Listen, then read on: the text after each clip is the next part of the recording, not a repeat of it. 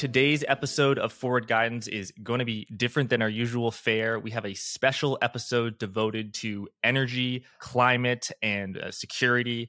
I am joined by Doomberg and Professor Steve Keen. Doomberg is a student of the energy markets. He's writing on, on Substack about energy shortages and uh, you know critique of ESG policies has t- taken the world by storm. And Professor Keen is an economist and proponent of the Green New Deal, uh, as well as uh, uh, the world's uh, leading critic of neoclassical economics. So both of you have a uh, critique of sort of mainstream energy policy. I think you come at it from from different angles. So I'm, I'm delighted to, to be joined by you both, uh, Doomberg and Professor Keen. Welcome. Thank you. Thank you for having us. Looking forward to it. Yeah. So I, I want to start by asking each of you when it comes to the way that energy in the world is produced and consumed, what is the nature of the problem? How is the current consumption of, of energy and production of energy wrong? What's wrong about it? And what is wrong about the ongoing efforts to, to change it? Uh, Doomberg, let's, let's start with you. Professor Keen, big fan of your work. A pleasure to be here with you. And Jack, uh, welcome. Uh, great, great to be back with you as well. So um, I'll begin by saying that um, at its core, energy is life, which is a phrase that we have used since the beginning of Doomberg. And uh, quite literally, um, your standard of living is defined by how much energy you get to waste because disorder is spontaneous. And uh, the human endeavor is a constant, unrelenting struggle against the forces of entropy. And so, um, one of the main challenges with the ongoing energy debate is this um, perhaps lack of a realization of just how important energy is. And I would say that um, we're big fans of Professor Keen's approach to try to incorporate the primary uh, critical important uh, nature of energy into economic models. Um, the big question, of course, is, is um, if we have decided as a society that we would like to reorient our economy around minimizing carbon emissions, um, there needs to be something in the numerator as well, which is the total standard of living we wish to allocate to the population.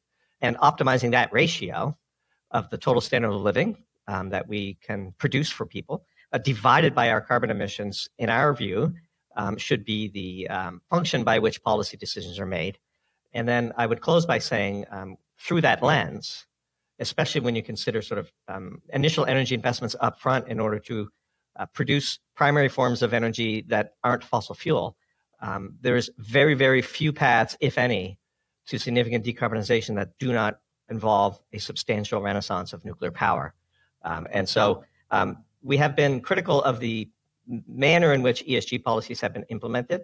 If we sort of had to prioritize our critiques, we would say that um, wind is, is far less viable and, and suitable for our policy uh, suite of options than solar. But um, both are a, distant second to nuclear, uh, second and third to nuclear, which we believe uh, has to be at the at the right dead in the center of uh, our, envir- our energy policy going forward. So, with that, I'll turn it over to uh, Professor Keen my perspective has always been that economic theory completely ignores the role of energy. And uh, I finally worked out how to bring energy into the, uh, the models that economists build of uh, production uh, from the simple insight uh, that occurred to me walking through a friend's house one day, another researcher in energy, and that was that labor without energy is a corpse and capital without energy is sculpture. So, in other words, energy is a vital input to both humans and to the machines that we've built, uh, that are necessary for the production to occur. And with zero energy in, you get zero goods and services out the other end. And I've been then working on how to bring energy uh, more properly into how economists think about uh, the production system. But the consequence of the blindness that economists in particular have had towards energy is that we've got to the stage where you think far too much to support far too much exploitation of the planet's resources, and we're going to be forced to go backwards. And the extent to which we need to go backwards is emphasized when you take a look at the relationship between energy and GDP. And you might as well use the same word because the correlation between energy and GDP uh, over the last 50 or 60 years is pretty much 0.99. And the correlation between change in energy and change in GDP at the global level, I can actually get that accurately. That's 0.86. So, in other words, what we call GDP basically transformed energy we have no awareness of that in our policy making. And what we've ended up doing by exalting uh, continuous GDP growth is continuous exploitation of available energy to the point where what we're consuming is destroying the biosphere. it'll survive. We won't necessarily ourselves survive. And we have to drastically reduce our energy consumption and reduce our load on the biosphere. And that's the last thing that politicians and economists are thinking about. So I'm trying to, I think basically we've gone 30 years uh, past, maybe 40 years past what was sustainable on the planet. And therefore, we're going to be, whether we like it or not, we're going to be forced to reduce both energy consumption and GDP. Um, Professor Keen, I want you know because uh, energy is is life. Your you have a thesis that I, I think uh, Doomberg will, will react strongly to, which is that uh, climate change is going to wreck economic growth, and that mainstream economics uh, pr- is sort of pricing in economic growth to de- decline by a, a, a, small amount. And you think, you know, looking at what the scientists are writing, that it could be a, a much bigger degree. So paint the picture of if you know coal, oil, natural gas usage just you know continues to to, to uh, increase over up to 20, 20 uh, 2070 or 2100 what are going to be the economic damages uh, uh, you know not just the, the, social damages but but particularly the economic uh, uh, uh, damages well, I mean, it depends whether you define an economy as sticks and stones and, and bows and arrows and hunting what's left of the animals on the planet. Uh, pardon me being a bit facetious there, but if we continue economic growth at the rate that we're doing, and, uh, and, and that therefore means continuing energy consumption, continuing dumping carbon dioxide into the atmosphere, because it, today renewable sources or non-fossil fuel sources of energy are still less, far less than 20% of total energy usage. Uh, if we continue pumping up the 80% that is fossil fuel based, uh, then climate change will intervene and will destroy the capacity to have a sedentary civilization, which is what we've been based in for the last 12,000 years. We've forgotten that we were actually a nomadic species. Okay. We, we, uh, so hunters and gatherers didn't stay in one spot, uh, didn't necessarily build large structures. We've done that for 12,000 years and taken it as normality. Uh, but that's relied upon a stable climate, which doesn't cause massive storms, massive uh, disturbance to uh, uh, to plants and animals, and we've now triggered the fastest rate of change in the climate of the of the planet, apart from events like you know the the meteor strike that wiped out the dinosaurs. That's about the only thing that happened faster than the damage we're doing to the biosphere in the geological record. So as we do that, uh, we, we, we rely upon being able to have sedentary civilizations to live the lifestyles we do. And we have now unleashed such a degree of climate change, such a, in such a rapid speed, uh, that that sedentary civilization is likely to be eliminated. And so, um, if it does happen, of course, well, there goes GDP, there goes everything. So that's why I'm, I'm, I'm sort of putting this in, in, in really existential terms. Uh, letting the temperature rise as much as we have is an existential threat to human civilization. And yet we've treated it courtesy of the garbage and that's being polite, the garbage that neoclassical economists have published on climate change. Uh, we've regarded as a trivial thing, which is going to hit us in 2100, 2200 at worst, uh, at, at, at, best. And in fact, when I'm reading from climate scientists, we're likely to see truly catastrophic changes occurring. If we're lucky in the next 30, in the next 30 years, maybe even earlier than that. And that therefore the people, the climate change, which existential climate change, is likely to occur in the lifetimes of most people listening to this show. So I, I would say that we are slightly less uh, concerned about the catastrophic nature of the potential scenarios being modeled by climate scientists, although I would say we tend to try to stay in our lane and focus on optimizing that equation of, of standard of living divided by carbon emissions. I would say that I'm short the um, the potential dastardly impacts of climate change, and we're long human ingenuity and technological capabilities to adapt to it, especially when faced with what Professor Keen would characterize as existential threats. Because when we are faced with existential threats, we tend to remove a lot of the red tape and a lot of the uh, the, um, friction that exists in our sort of weirdly designed uh, government uh, corporate um, biosystem. I guess to take a to, to take a uh, an interesting metaphor for what Professor Keen just said. Um, but regardless, um, if we just take Professor Keen's prognosis as an axiom, which I'm happy to do for the purposes of this discussion, then the question becomes what should we do about it? Um, and that's where we get back to. Um, and by the way, when we say um, we take as an axiom that we should be reorienting our economy around CO2 emissions, we get a lot of heat from our subscribers because they, they think that we should be um, going full Alex Epstein, I guess. Um, but we, we have decided that that's not um, the types of work that we would like to publish. So we just take as an axiom that climate change uh, is something to be worried about and that we should be minimizing our CO2 emissions. Um, the challenge becomes once you incorporate the numerator, then you very quickly incorporate politics. And I was struck as I'm listening to Professor Keen um, about the fact that the economy itself is oriented around growth. And the moment we can't, then we have to have a major debt reset because literally we're swimming in debt that is dependent upon growth. And one of the challenges with great economic resets, of course, is they lead to significant political upheaval. And so um, those are my sort of preliminary thoughts listening to what the good professor just said. And Doomberg, sorry, remind us uh, in the d- denominator is carbon emissions. What is in the numerator? The total standard of living that we can produce and hopefully equitably share across the population.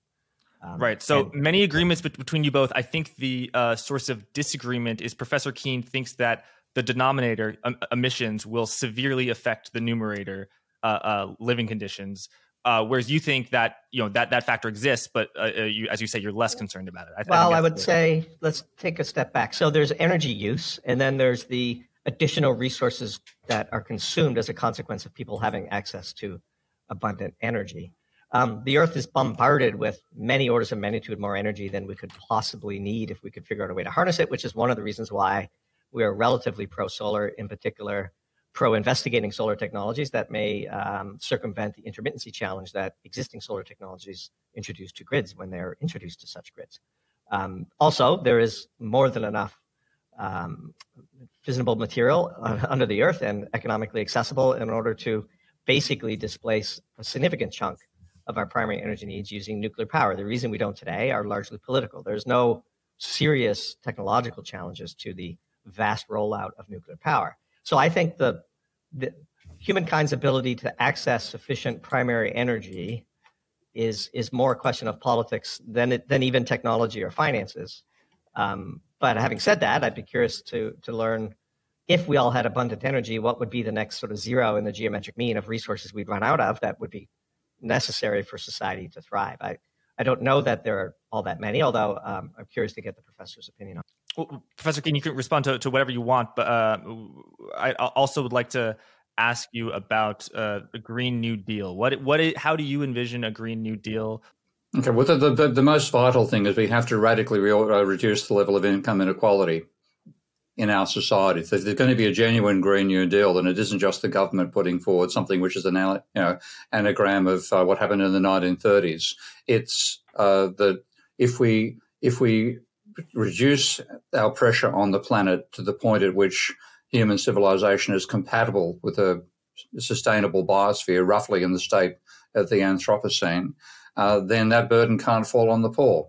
There was a recent, uh, very, very recent, last, week, I think it was, office, the British Office of National uh, Statistics did a survey and reported the results of it and found that 24% of the British population was unable to keep warm in November and December. Now, if you uniformly, if you if you try to uh, cope with the uh, the need to reduce energy consumption uh, by putting up the price of energy, then that 24% will come 70% or more. And you won't have sustainable societies. The, the people who have to wear the burden of less energy consumption are the rich, not the poor.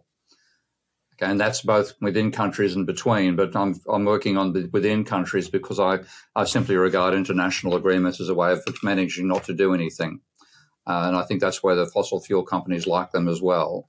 So I think you've got to start this at the national level. Um, and uh, with the with the you know incredibly distorted income distribution we have, uh, the, the substantial proportion of our energy consumption is consumed by a tiny proportion of the population. And if that continues, then we'll have a breakdown of society. So we have to find another way of distributing uh, access to energy and also access to, to, to basic commodities to, to be able to maintain civilization over the next 20 or 30 years professor is correct in diagnosing what I believe is a critical problem in society that spans well beyond energy, which is income inequality. Um, and I believe in the US in particular, which is where we are uh, domain. Um, the problem seems to be getting much worse, and uh, the politics are broken, and we have documented that um, in some of our pieces that don't focus on energy, but instead focus on the bureaucracy and the grift and the corruption and the um, getting what you can while the getting is good mindset on Wall Street today, and the complete disassociation between the financialization of everything and the uh, performance of underlying companies. Like this is not this is not signs. These are not signs of a healthy economy, society, or or political ethos. And um, I think it's asking a lot of the Green New Deal to simultaneously solve our energy problems while also addressing um, inequality. Um, I would view them as as probably more modular and separate challenges. Um, but that that's just my view. And and I would say the biggest challenge with the Green New Deal is uh, much like the professor has correctly assessed that uh, economics is missing energy. Um, the proponents of the Green New Deal are missing the upfront energy costs of implementing the technologies that they are funding. And um, one of the most hotly debated and hyper political numbers in the scientific community, of course, is the energy return on energy invested, and, and in particular the energy payback period for alternative technologies. Um, and so, um, it, it, for example, we believe through our calculations and analysis, and we've published a full piece on this, that uh, in most places of the world, it takes about five years for solar to pay back the energy that goes into creating the panels. Um, the production of polysilicon is one of the most energy intense industrial processes on the planet, if not the most energy intense. And that energy has to come from somewhere. And so, um, you know, the, the, the, sort of circular argument here um, that we have to sort of um, that we can shift our energy away from fossil fuels without spending the fossil fuels necessary to do it um, is one of the things that I think frustrates people uh, when they look at the speed with which, or the lack of speed with which uh, we are transforming. As, as Professor Keen said, I do believe that fossil fuels still account for somewhere around 83% of our total primary energy. Um, and, and as we shift into alternative technology, the amount of energy we have to put up front um, is is like a discounted cash flow model, but except for joules. And and with solar and wind, um, it does take a fair amount of time to pay back. With nuclear, the best estimates we've seen is it takes six weeks of of time to pay back the energy cost of building a nuclear facility, um, which means you could shift a lot more of your primary energy quicker uh, if you had the political will around nuclear. And so I, I totally agree. In, income inequality is one of the most significant challenges. Hard pressed to see how a Green New Deal solves it, but I, am open open to all potential solutions. Private industry sort of uh, ESG green policies are we're going to invest in the S&P 500 but we're not going to invest in ExxonMobil and that sort of uh, let's call it green investing is only diverting capital away from fossil from energy producing companies it's not directing them towards green green energy production. But whereas uh, the Green New Deal is the government funding a, a mass production of, of, energy. So in theory, Doomberg, and the principle of energy is life, uh, the Green New Deal promotes the production of energy. You just think it's not the way that some people think about it is, is not realistic. Is that is that fair to say, Doomberg? Well, I would say in order to produce the energy alternatives on offer, um, we need to divert existing energy that we are producing today in order to pay that T equals zero energy cost. So, for example, we said this in a piece. Um, Semiconductor is one of the last three producers of polysilicon in the US. China has all but taken over that entire supply chain. They are by far the largest consumer of electricity in the state of Michigan. Um, they swamp the chemical infrastructure here and the automotive assembly facilities here. Um, to get to seven nines purity on polysilicon requires an unthinkable amount. It's just it's a hugely energy intense process. That energy must come from somewhere. So somewhere um, on the other side of the outlet um, exists a power facility that's producing electricity. Um, and so that penalty, uh, upfront payment, um, if we're not, you know, it's not a, it's not a perpetual motion machine, of course. And so um, that energy must be diverted. And if you divert energy, of course, it, it, it causes the remaining uh, energy to be far more expensive and scarce. And as we know, the price elasticity of demand for primary fuels uh, is is I mean, it's incredibly inelastic, as we've seen prices in Europe going from ten dollars per million BTU natural gas to hundred, back down to sixteen or eighteen or whatever they're trading at today. Um, it's all just molecules of methane, but th- these things swing by orders of magnitude on the smallest um, supply imbalances, either long or short, and that sh- tells you that you know paying for that upfront energy cost of the transition will be quite expensive. What do you think about that, Professor? Again, we're pretty much pretty much in agreement. This, if you're going to increase dramatically increase the proportion of energy generated by non-fossil fuel system, then you've got to build a large number of plants that'll do that. Nuclear plants, solar, wind, uh, wave, any form of technology. And I really think it's basically throw everything we can into the mix uh, to try to achieve that, even if the long term might not be sustainable in any of them. We need to do something now. So I've, I know, like I've got a colleague like Simon Michaux, for example, who argued we don't have the minerals to go across to a fully solar and wind based system uh, because that really is a minerals economy, not an oil economy. Uh, and and that that uh, could mean okay, we can't do it on a sustainable basis. But I've got a, an attitude about it, it. This is an emergency. It's like it's, it's World War II on steroids. Uh, so you have to do it as fast as you can. Now that uh, you can't do that while you maintain consumption uh, on on the same basis for the non-energy sector. Uh, and this is again, if you go back to World War II, one reason so much so many resources were mobilized for the war effort is because of rationing of consumption. You you no longer went shopping. You went to a ration card to the shops and got what was designated as a, as a reasonable ration for you, an individual or a family. And that's uh, that's why there has a, a huge redirection of the energy resources from consumption to war uh, war production, and we have to have a similar thing. So we, as well as putting the energy in, uh, we have to also reduce the energy consumption by consumers. And then on, on a, given the scale that I think we're going to face on a grand scale, uh, would, would, we might regard World War II uh, rations with envy at a collective level if we actually uh, see the sort of thing I'm seeing in, in, the academic literature. And the one thing I'd like to talk about too, by the way, is the sort of thing that, that scientists are actually saying is feasible to happen, because I think what scientists are seeing as the potential form of climate change and what turns up in people's general discussion of it are two entirely different things. And it's the, the fact that I've read the science literature and I've seen what some scientists, not all, but you know, some specialists are saying, scares the bejesus out of me. And I wish with the same stuff we got through to policymakers, we might actually treat this more seriously. And yeah, well, I, I, Steve, yeah, I don't think you'll hear a lot of environmentalists talking the way you do. So I, I, appreciate that. You you think that the mass scale deployment of the production of green energy is going to require so much existing energy that it will uh, entail the re- reduction of consumption. In other, in other words, it will be a war on uh, okay uh, can you steve could you just give us some rough numbers i'm sure the numbers will make a lot more sense to doomberg and you than, than to me but like how- I'm, not, I'm not working in the numbers anything like i'd like to because i'm too busy fighting neoclassical garbage on, on climate change so you know my time is spent prove, uh, proving why nordhaus should not have been rather than getting the Nobel Prize for economics, Nordhaus should have been refused to be refused graduation from primary school. His work is that bad. Okay, so most of my time is pulling apart that sort of work. I haven't gone through and said, what are the energy numbers? If that's where you should get Simon Michaux uh, rather than me on that particular point. Uh, but I'll, what I'll do is I'll just give an example of the type of climate change literature that I'm uh, seeing from genuine climate scientists and why they are scared in a way that the public itself is not and the politicians aren't.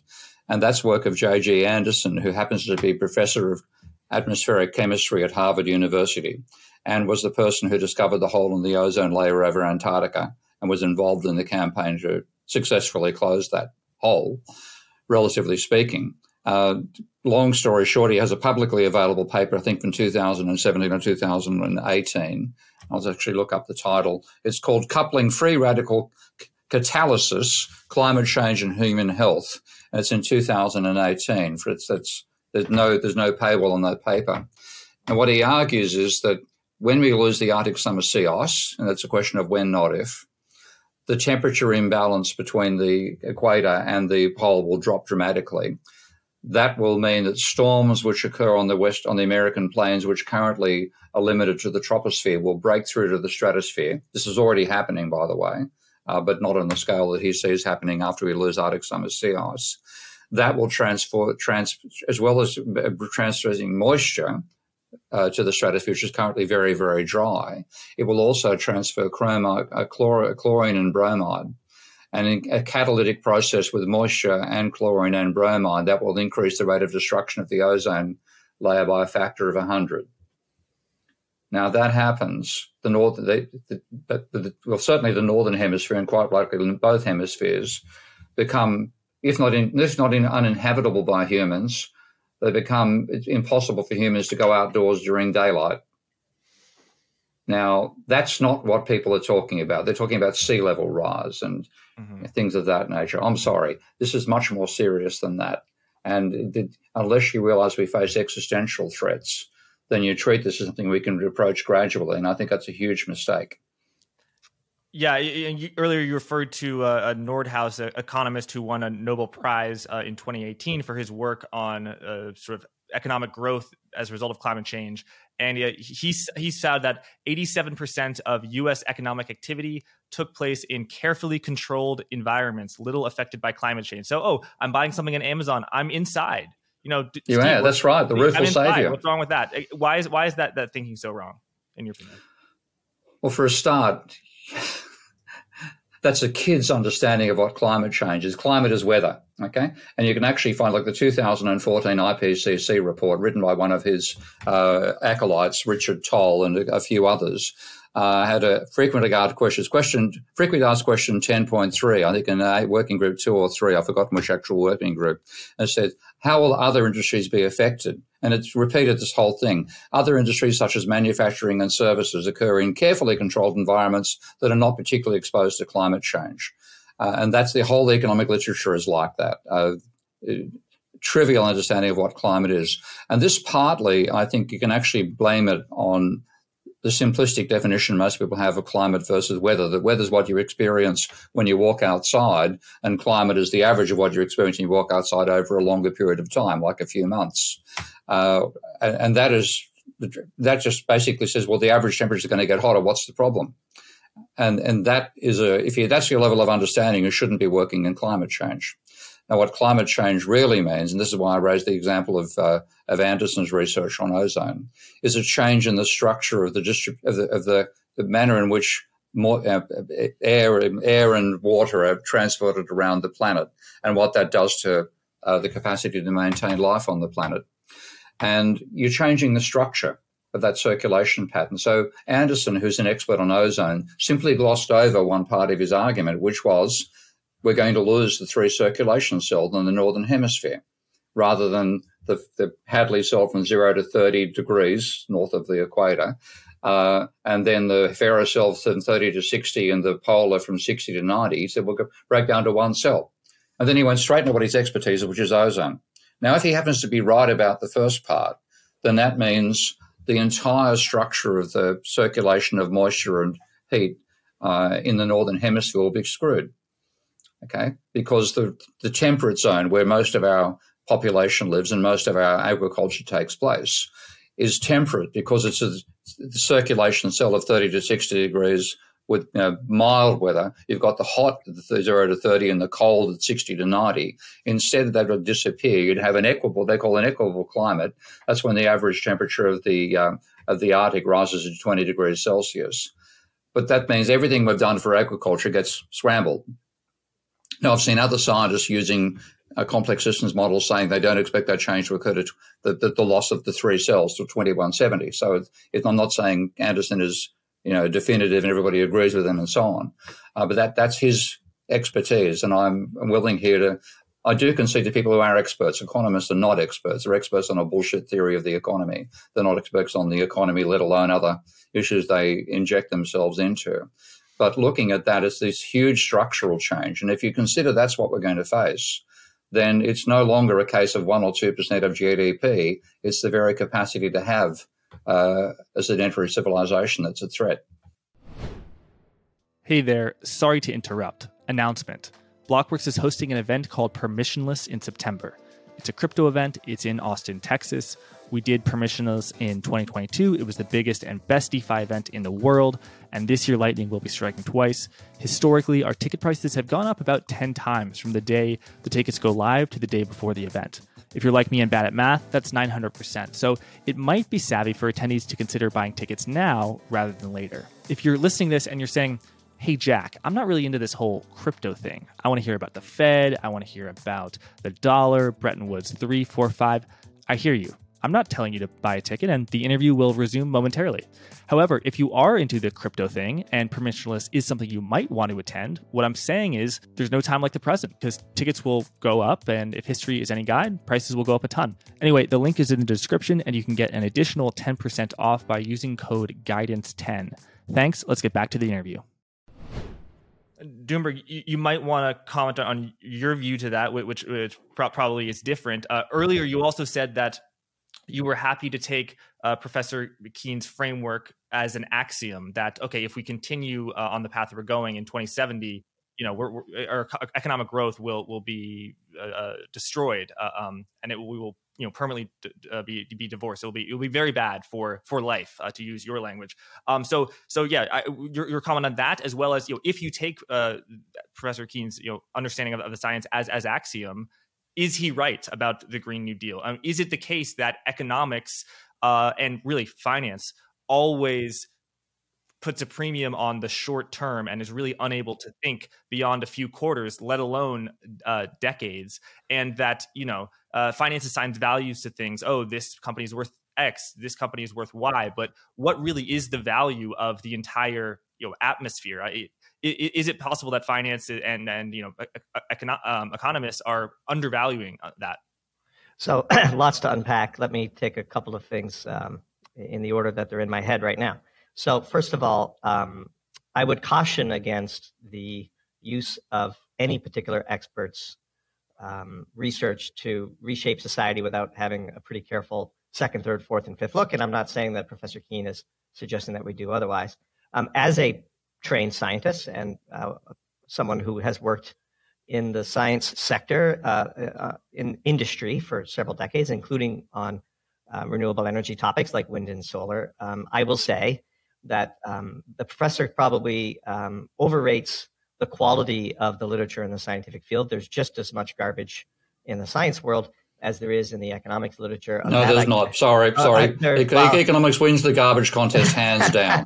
well, I can tell you that um, I've seen plenty of it in my career, and I'm not just I'm not casting a dispersion on the particular paper because I've not read it. And also, I will say upfront, I am not a climate expert, um, and so I don't like to to take positions uh, where I'm personally not an expert. I would just say broadly, one needs to be careful in taking individual papers. You know, there is a huge crisis in the scientific community around reproducibility, um, and all the, all the, same sort of human shortfalls exist in the science community, if if not worse than in many other sectors as well. So, with that oh, aside, yeah, that, that, yeah, I do yeah, agree. Yeah, yeah, yeah. Putting that aside, let's just t- again, for the purposes of this discussion, take as an axiom that we should be urgently removing the amount of CO two we're emitting um, uh, while we are operating our economy today.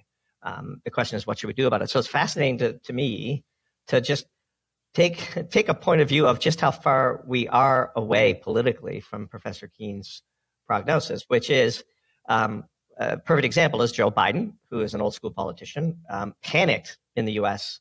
when the price of gasoline reached five and six dollars at the pump, and immediately backflipped um, started releasing 1 million barrels a day from the Strategic Petroleum Reserve, which had the, the desired impact of lowering the price of oil, which by economics, I think even Professor Keen would agree, had the uh, impact of stimulating the demand for oil. Um, and, and if people can have access to cheap energy, history has shown that everyone everywhere wants a higher standard of living, and they're going to waste more of it if they're given access to it. And so, at the prospect of five or six dollar gasoline, um, Biden did a complete backflip and um, and it was very political, which is totally fine. He's an old school politician. I understand the motivation, but the prospect of getting wiped out in the midterms caused a complete reversal of what environmentalists would claim is necessary behavior in order for us to address climate change. And then the last thing I would say, um, even though um, Professor Keen did say that he is more concerned about intra-country versus inter-country, um, the emerging middle class of Asia is going to swamp um, any efforts that we have over here unless we convince them to grow their economies in a zero carbon way. And what we have seen uh, as a consequence of the energy crisis that started in Europe is that when push comes to shove, um, the Chinese and the Indians and the Indonesians are going to burn as much coal as they can to keep the lights on. And so uh, it's a real tough problem. And if the professor is right, and we take that as an axiom, I would say, looking at the politics, um, brace for impact because we're going to run the experiment. so, you know, for sure. I mean, that, this is the whole. Like, I, I also. Uh, my, my, I have an extended family which is Thai through my wife who's Thai, and um, I, I, you know, every you, you don't put a building up in Thailand unless you whack air conditioning in it. And the, because the temperature is going to be rising, then people are going to be more air conditioning, which means you need more power, which means more coal power power stations. And if you start having, if we actually see things like uh, the you know the disaster scenario in Kim Stanley Robinson's Ministry for the Future, which is a, a wet bulb catastrophe in northern India, and you're not going to be telling people to turn the coal-fired power stations down when air conditioning the only thing that keeps you alive. And so the, the, the, actual likely response we're going to have to a climate catastrophe is to increase power consumption. Yeah, I agree. And that's this is why we end up coming back to nuclear power. Um, if you sort by capacity to produce energy divided by carbon emissions, and especially the payback period, I think um, nuclear power is the only way to go. And I would say one of the great mysteries of our time is the uh, reflexive opposition to nuclear power that we see amongst uh, most sort of progressive environmentalists, uh, especially here in the United States. And I think they do themselves no no favors um, because it just it just um, it screams of unseriousness. Uh, if like what we just wrote a piece about the NRC in the U.S. and and how despite the near unanimous political support to keep Diablo Canyon going post 2025, the very federal uh, regulatory agency uh, designed with uh, overseeing the industry uh, is is working to shut it down. Um, and so we're just not serious. And so um, if we're not serious and things evolve the way Professor Keen worries, um, then we're in big trouble. Uh, if they don't evolve in the way that Professor Keen worries, uh, we still have other challenges. I would say, um, you know, that the concept of expected value, what's the probability of something happening times the consequence of it happening? Um, you know, the probability need not be very high uh, for Professor Keen's scenarios to be really meaningful. Um, I, I, would, again, as I started this saying, we're a little, we're, we would be short that level of alarmism and we would be long humanity's ability to respond when pushed. We just haven't been pushed yet, uh, clearly, as, as shown by President Biden's, um, you know, pre-election maneuvering around energy. So, uh, Steve, it sounds like uh, Doomberg values uh, when it comes to renewables solar over wind and nuclear uh, being the best, the, the, most efficient ability to, to, to produce power. Um, do you agree with that? And do you think it matters? I mean, let's say there's a Green New Deal that passes, but all of it goes to offshore wind, and you know we spend trillions of dollars for green energy, which you know you think is good, but it it's it in a way that you know they could have it could have gone to solar or, or nuclear, and that was a, a better way. Um, and maybe you can also comment on uh, you know natural gas replacing coal, which is less dirty, more green, but still you know does produce a lot of uh, CO two and methane. Yeah, like I'm, I'm, most of my supporters are engineers, and I would have been a physicist if I hadn't had six years of lousy physics teachers at school. So I've had a fair bit of exposure to nuclear uh, uh, technology over the time. And I was somebody who was know, anti-nuclear war, obviously, in my youth.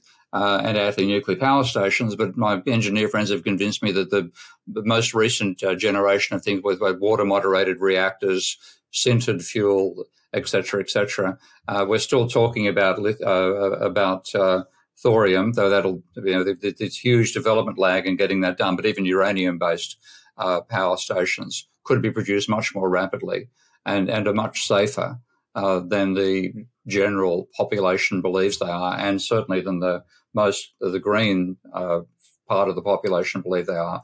So, I, what my attitude is, if we if we need to radically, rapidly roll out non-fossil fuel-based energy, then the fastest thing we could do is ramp up the current mass production systems for wind and solar, uh, because they exist. We don't yet have mass production systems for nuclear power stations. Uh, so I would my attitude would be throw be government created money. Forget about this spend by the private sector. The private sector may be financed by government money to get it done, but you won't have the private banks paying money to. Nobody's going to be making a profit out of this. Uh, because it's such a radical change in production. You're not doing it for demand anyway, and you may be forced to reduce output. So we have a huge financial sector issue as well to address. But the government could fund the scale of activity as they did back in the Second World War with the Liberty ships, you know, going from virtually zero destroyers in the American to thousands of destroyers, I think it was ultimately. Um, that very, very rapid transition. It is a similar thing for nuclear, but nuclear will have a long lag. Just with, with, with uh, simply because we haven't yet got a manufacturing system for producing nuclear power plants. We do have manufacturing systems for for wind and solar. So I'd say that the first thing is to get wind and solar ramped up dramatically, and then while you're doing that, also ramp up your capacity to produce nuclear power stations, and you'd be as as as fast as possible to reduce your carbon consumption at the same time, while that will be causing a spike in your usage of fossil fuels to produce non-fossil fuel power stations. So that's why the rationing at the consumption level is also necessary.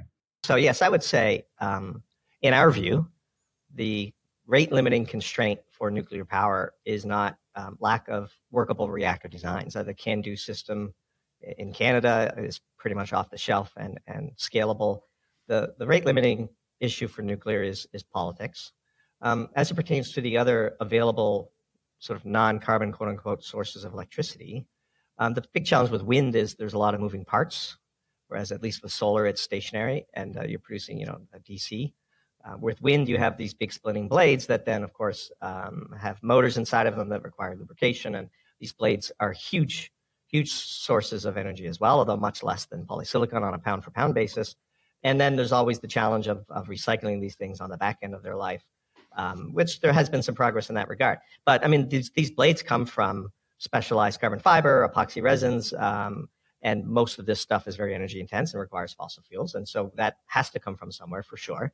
Um, and as we say, um, there are no solutions, there are only trade offs. And so we have to decide which of the trade offs we're willing to accept. Um, and I would argue, um, or I would suspect, I guess argue is too strong of a word, that the political popularity of rationing is is not going to be a winner uh, in, in, the West, at least. Um, perhaps in in more dictatorial societies where they can sort of impose those things from above.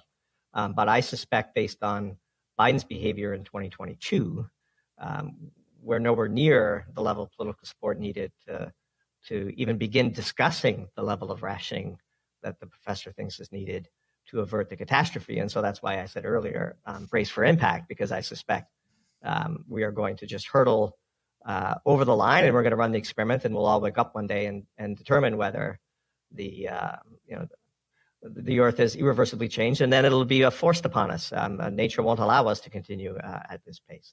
Um, so that's my view. And, and Doomberg, so uh, the professor uh, laid out his vision uh, um, with, with, a lot of clarity. What do you, what would you like to see happen within the energy sector, both uh, in the, the private sector as well as the government sector? So it sounds like you want a, a lot of building of, of nuclear sure. reactors. Uh, is the private sector sufficient to do that, or you know, as in Professor Keen's vision, does it need help from the, the government to, to, to have it, a, a well, mass scale?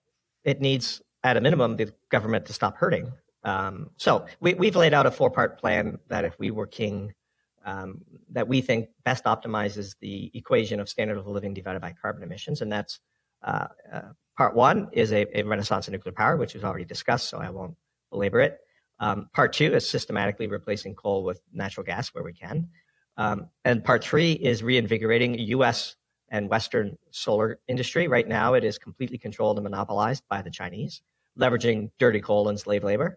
And we think that we could um, easily take back that supply chain. We used to have it. I was in the industry when the Chinese took it over. We saw what they did. They stole our intellectual property and they they used slave labor and cheap, dirty coal to flood the market with artificially cheap solar panels, which put the Western producers out of business. I think you could have a whole series of polysilicon plants in uh, the natural gas fields of, of the US and uh, leverage natural gas to make um, solar here.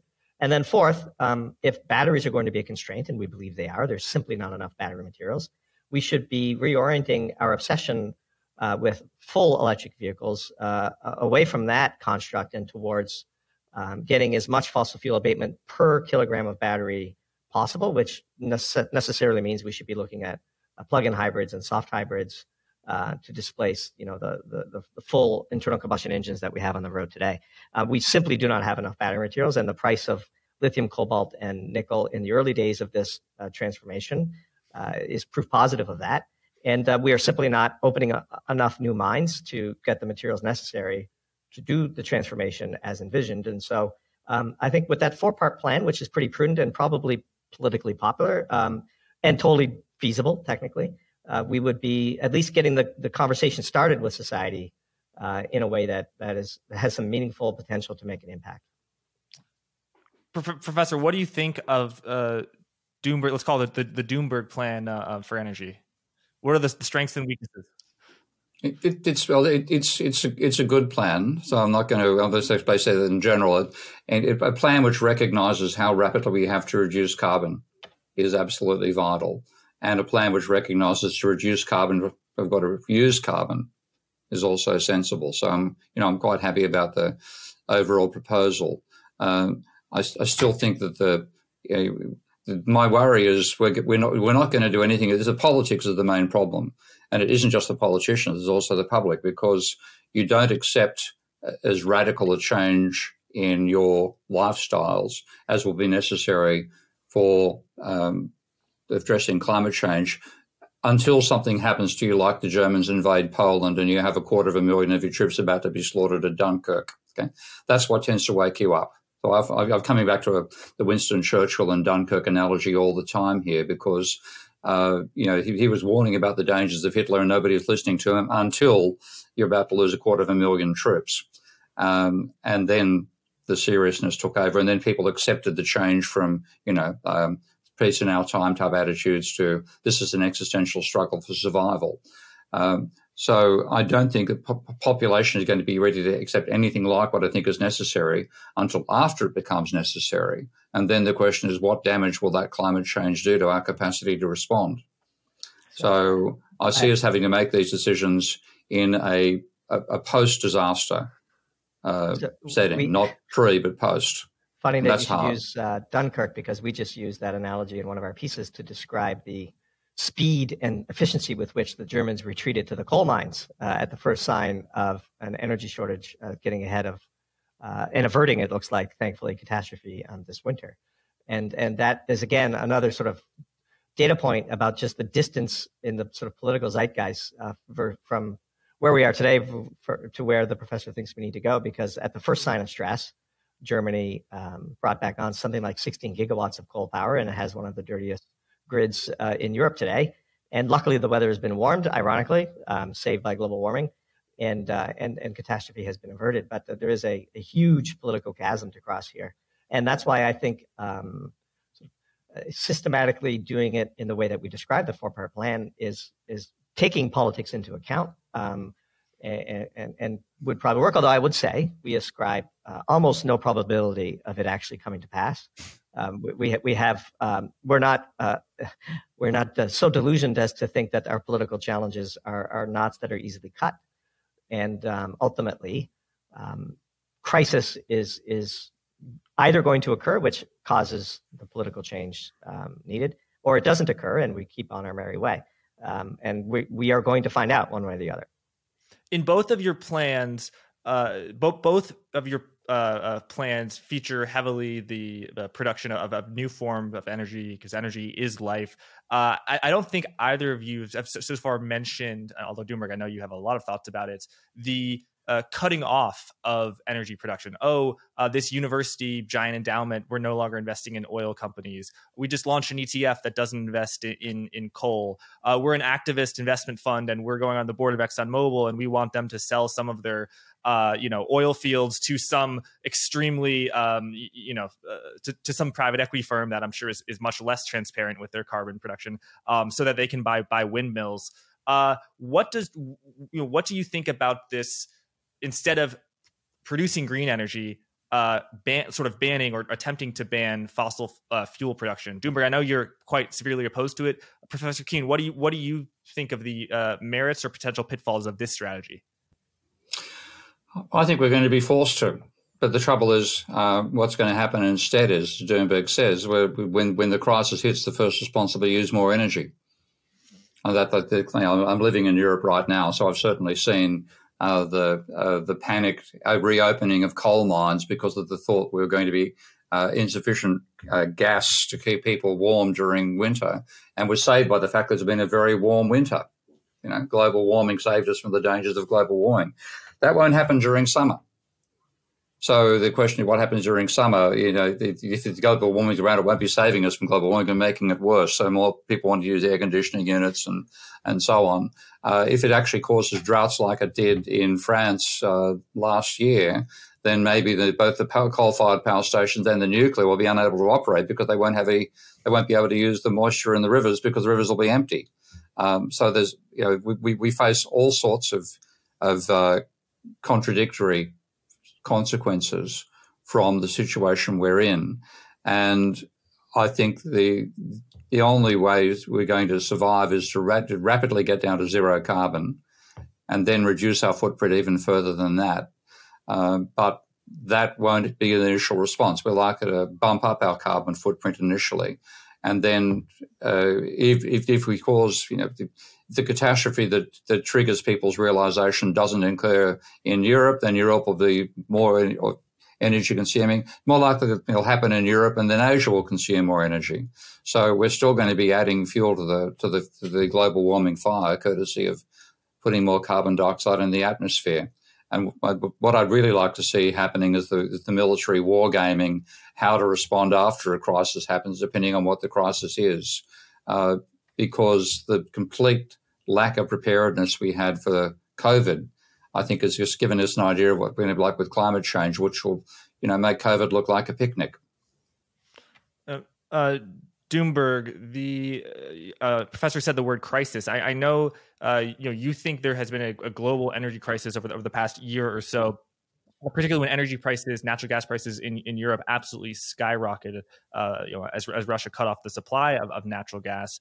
Um, but but since then, you know, U.S. natural gas is down about seventy percent uh, from the peak. European natural gas, uh, the Dutch price is down about eighty five percent uh, from the peak. Oil down almost forty percent from peak. Coal prices down, uh, nearly being cut in half. And of course, look, things move all the time, but uh, d- does the moderation in hydrocarbon prices uh, make you think that the energy crisis is uh, less acute? I mean, are you, are you, you know, the, the storage in, in Europe looks for natural gas looks pretty ample uh, to, to, to, my untrained eye, at least. Sure. Or would that be a mistake? You know, sort of imputing short term price action to a, a longer team uh, a trend of what you perceive as underinvestment in, in fossil fuels. So let's take the underinvestment first, because I just want to answer that question, and then I'll pivot to uh, where we are in the energy crisis. So um, the defund the fossil fuel movement is so profitable to the fossil fuel industry, one wonders whether it isn't a conspiracy. like the uh, price elasticity demand, like what kills the commodity players is over overproduction. And when we have these cycles where um, everyone draws tangent lines to sine waves and thinks the good times are going to come, and they invest in new facilities, and then all those new facilities come online all at once. Um, we sit here today, oil is still eighty dollars a barrel that's right in the sweet spot for the oil producers. Um, they have not invested in exploration and production or refining uh, in the West, at least, uh, to the extent that they need. And so prices remain elevated, profits remain high, and discipline is strong in the fossil fuel sector today.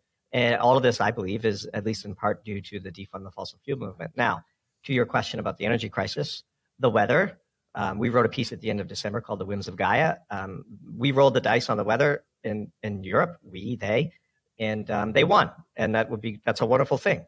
Um, and I would say that the price of coal coming well below the price of oil on an energy content basis is one of the milestones that we had called to say that the energy crisis is abating. The energy crisis is abating.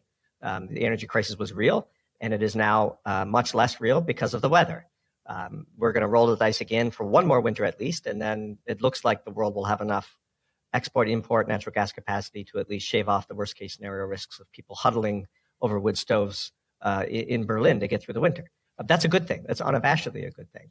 Um, and so, um, but let's look at the cost to have uh, uh, abated that crisis. It's half a trillion dollars of uh, subsidies, printed euros, um, thrown into the uh, economy just to buy one year's worth of, of fossil fuels. Look, the Germans, to their credit, scoured the world for every source of BTU, regardless of price or carbon footprint. And they assembled everything they needed to get through the winter, and they did.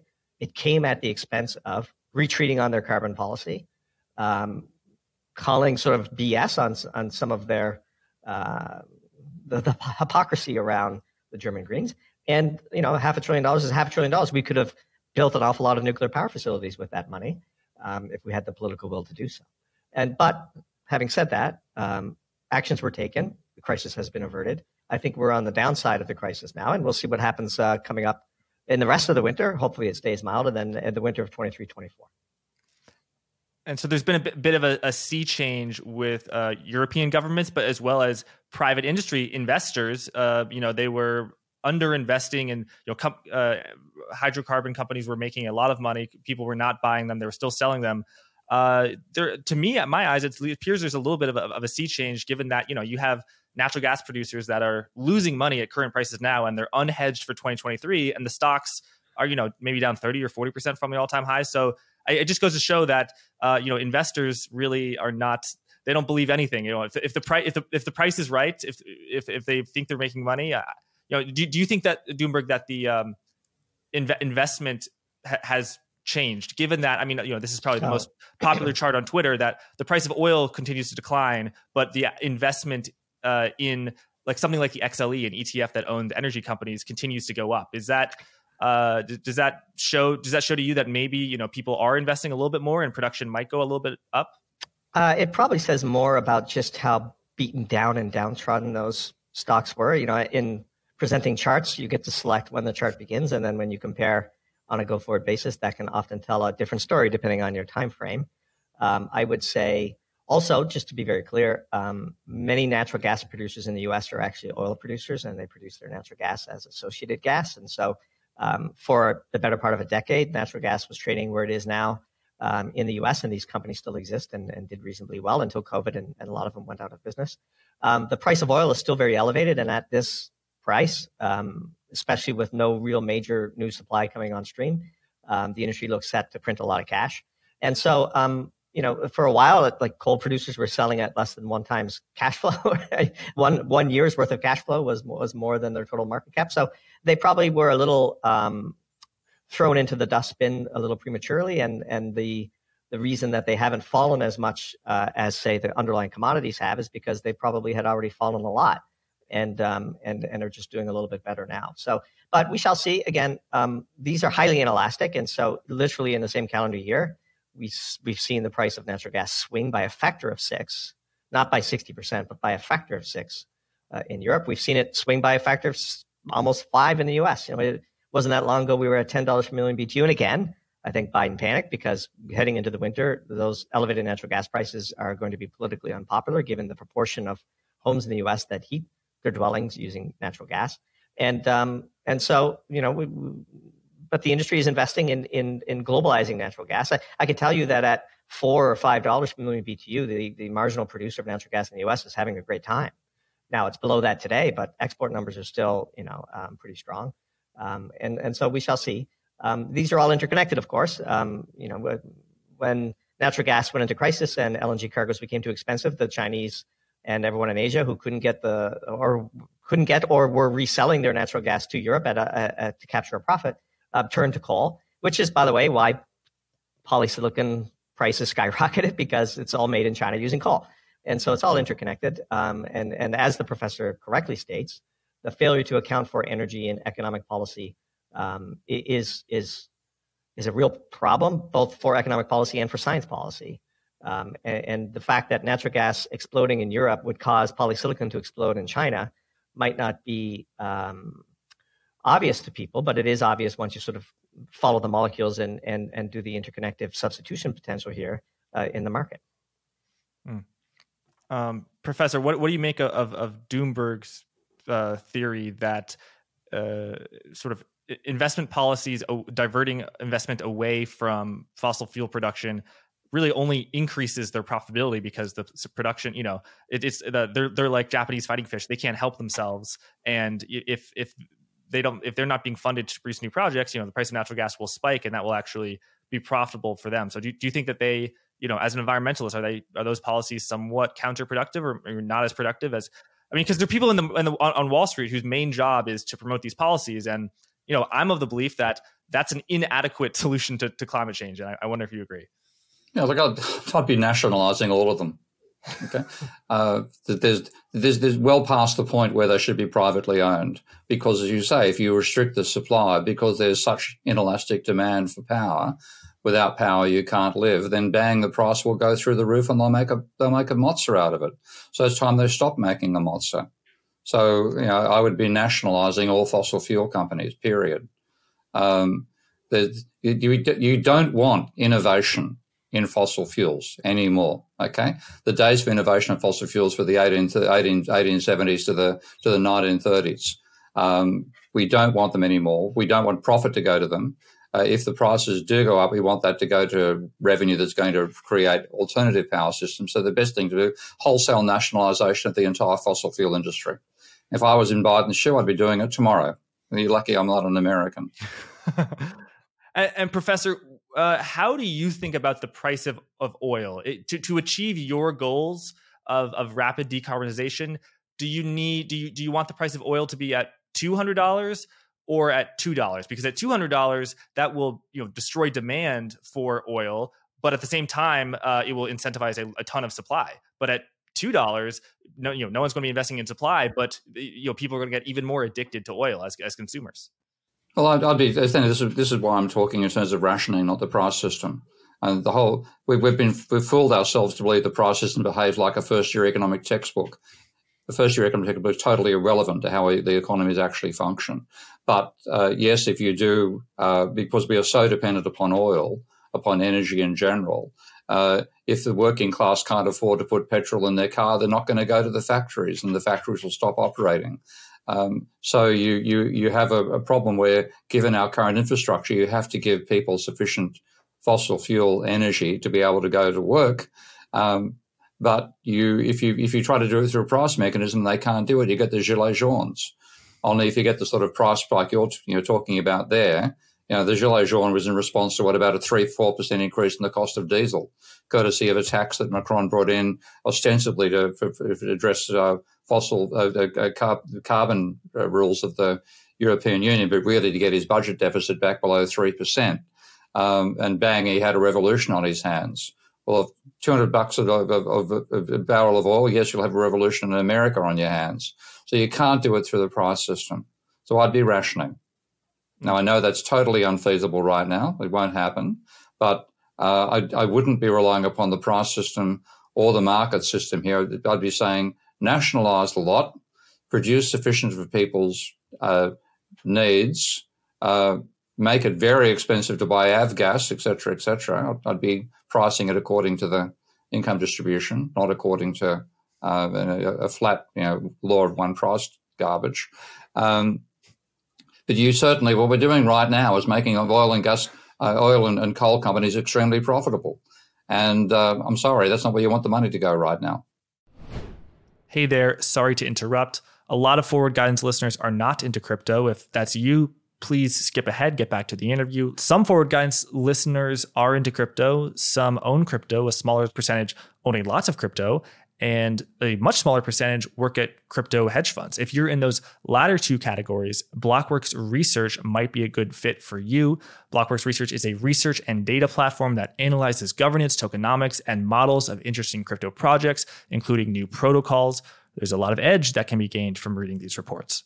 You can check out a sample report at www.blockworksresearch.com slash research and hit the free report toggle. If that is of interest, full subscriptions can be purchased at www.blockworksresearch.com slash sign dash up. You can also get 10% off using the discount code guidance10. Thanks, and let's get back to the interview. And before I ask my, my final question, I just want to say uh, it's been a pleasure having both of you here, and, and thank you everyone for watching. You should definitely want to find out more about uh, our guest's work. Uh, you can find Doomberg on Twitter at DoombergT and his, uh, their writings at doomberg.substack.com slash about. You can find Professor Keen's work on Twitter at Prof. Steve Keen uh, and at uh, stevekeenfree.com. My final question is we've been talking a lot about would. You know, Professor, what do you think is the best way to go forward? Doomberg, what do you think is the best way to go forward? But leaving the the would, the the what's the best solution uh, out of it, what do you think will happen? What is your base case? Uh, let's say over the next five to 10 years of how private industry as well as governments will a- approach energy production and what, what will be the significance, consequences, positive or negative, uh, of that. Professor Keen, let's start with you, and uh, Doomberg, I'll give you the final word. I think Stuart Kirk's speech at the Financial Times last year is a pretty good indication of what the level of awareness in the finance sector, and that's because they've swallowed the garbage coming out of economists to say that you know six this is quoting William Nordhaus now six degrees of global warming by 2100 will reduce GDP by 8.9 percent. Uh, according to the scientists I read, six degrees of global warming by 2100 will mean will be that'll be the end of human civilization. Uh, so finance sector is completely uh, out of kilter with the actual implications of climate change. Uh, what I think is going to happen is we will continue doing exactly what we're doing now. I did a, a simple regression using an exponential function on carbon dioxide parts per million in the atmosphere from 1600 to now. And the, the, the, the exponential function with a roughly a 2% rate of growth per annum in the carbon dioxide concentration fitted the data with a correlation coefficient that was 0.9993. Uh, you know, crazy. We're just simply just using more carbon dioxide and, and, and, that's it without thinking about it. We'll hit some sort of catastrophe. There's all sorts of possibilities which will happen. That will make, you know, the people in the area where the catastrophe occurs will have their behavior fundamentally altered.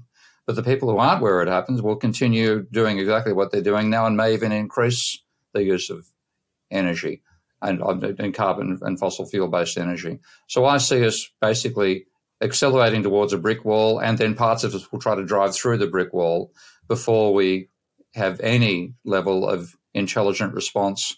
And the intelligent response to me has to be something of the nature of what we did in World War II, which means rationing, uh, dramatic redirection of energy, uh, basically the end of capitalism.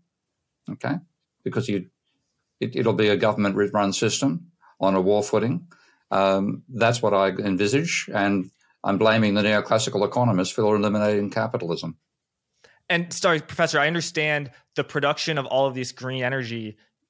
Uh, it needs to have a vigorous state production in the same way governments you know uh, take a lot of economic power when they're producing tanks and that's the, the main product is tanks I, I understand that but what about after all of the wind solar nuclear is produced you think it, it won't return to a private market capitalist state like it did in 1946 in the us Oh well, the private corporations made the guns. Okay, they were paid for by the government, and they made a profit out of it. So it's not a case that you won't have private businesses, but the direction will come from the government, not from the private sector. Trying to, you know, they weren't selling the they weren't selling the tanks on a speculative basis for uh, to a whole range of consumers. It was one customer uh, giving them a price they could make the tanks for a substantial profit at, uh, but also saying don't produce cars in the meantime. So that's the sort of world I'm seeing in that sense. I think when we come through it, we'll realize that we jeopardize the capacity for this planet to support life. And, and that is the complete denial of what we should be doing. If we forget about our capitalist background, forget about socialism or anything, any of our isms, we are the, the only tool making intelligent species on the planet. And we should be treating ourselves as the guardians and custodians of life on the planet. And we have not done that. So a civilization and a society, which is the first and foremost thing we have to do as humans, is to make make, make sure this planet remains combat- compatible for life. That's not capitalist. That is a totally different level of philosophy. It's not socialist either. It's seeing ourselves as as the representatives of life on the planet, and we're not that at the moment. We're the destroyers of life on the planet. Doomberg, your vision uh, for the future, not, not not what you think should happen, but what you think will happen. To Professor Keen, I gave the time horizon of, of, five to 10 years, but you can go longer. You can go 20, 50 years if you want. And, uh, you know, I'm just looking at a chart of the from the uh, U.S. Energy Information uh, Administration, EIA, and it's a chart of their sort of forecast for where they think nuclear, coal, natural gas, petroleum, and, and renewables will, will go. And, you know, I hope you can just see that chart in your head because you know you're, you're, so plugged in on this. But uh, I mean, do you think that that is uh, accurate? Do you think that you know uh, uh renewables will be more, or less? I mean, wh- how do you think this energy mix will, will go going forward? I think um, most of the developing world will completely ignore any concerns about the climate and will work post haste to bring as high a standard of living to as many of their people as possible, making all of the sort of the same journey that we have, uh, including massive income inequality, which already exists in these economies. If you've ever been to India or China or Brazil, you, you see it firsthand. Um, I think the behavior of Biden and of the Germans and Western Europeans in general indicates that the moment we begin to feel even the smallest amount of pain, we will too retreat back to the momentum of the path that we're on. And so it really just comes down to whether the concerns that the professor has uh, will be materialized. And if they are materialized, then I'd be the first to say, wow, we got that wrong. Um, I, I'm not quite as bearish um, as the professor, but uh, at the same time, again, as I said at the beginning, I'm not a climate scientist. Uh, that's not my area of expertise. And so um, we're going to run the experiment, and um, the politics of the of the day dictate that it's unavoidable. And so, um, if the worst does come to pass, I will be breaking out the best wine in my collection and enjoying it um, before we're all done on this uh, on this planet. Uh, there we go. Well, we're going to leave it there. Uh, Professor Steve Keen Doomberg, thank you so much for joining us. Thank you everyone for watching. Uh, hopefully, you learned uh, uh, you learned a lot from this interview, as I did. Regardless of uh, what your priors are, I think you know the best way to learn is to, to listen to people who you, you disagree with. And uh, Doomberg and Professor Keen know an immense amount about this. So, thank you everyone, and, and have a good one. Same, same to you guys. Thanks. Thank you. Forward Guidance, the program you just enjoyed, hopefully, can be viewed on YouTube at Blockworks Macro or heard as a podcast on Apple Podcast and Spotify. Episodes are typically released on Apple and Spotify a few hours before they air on YouTube. Please leave a review on Apple Podcast if you feel so inclined. Also, you can get 10% off to Permissionless 2023 and Blockworks Research using code GUIDANCE10. Thanks again and be well.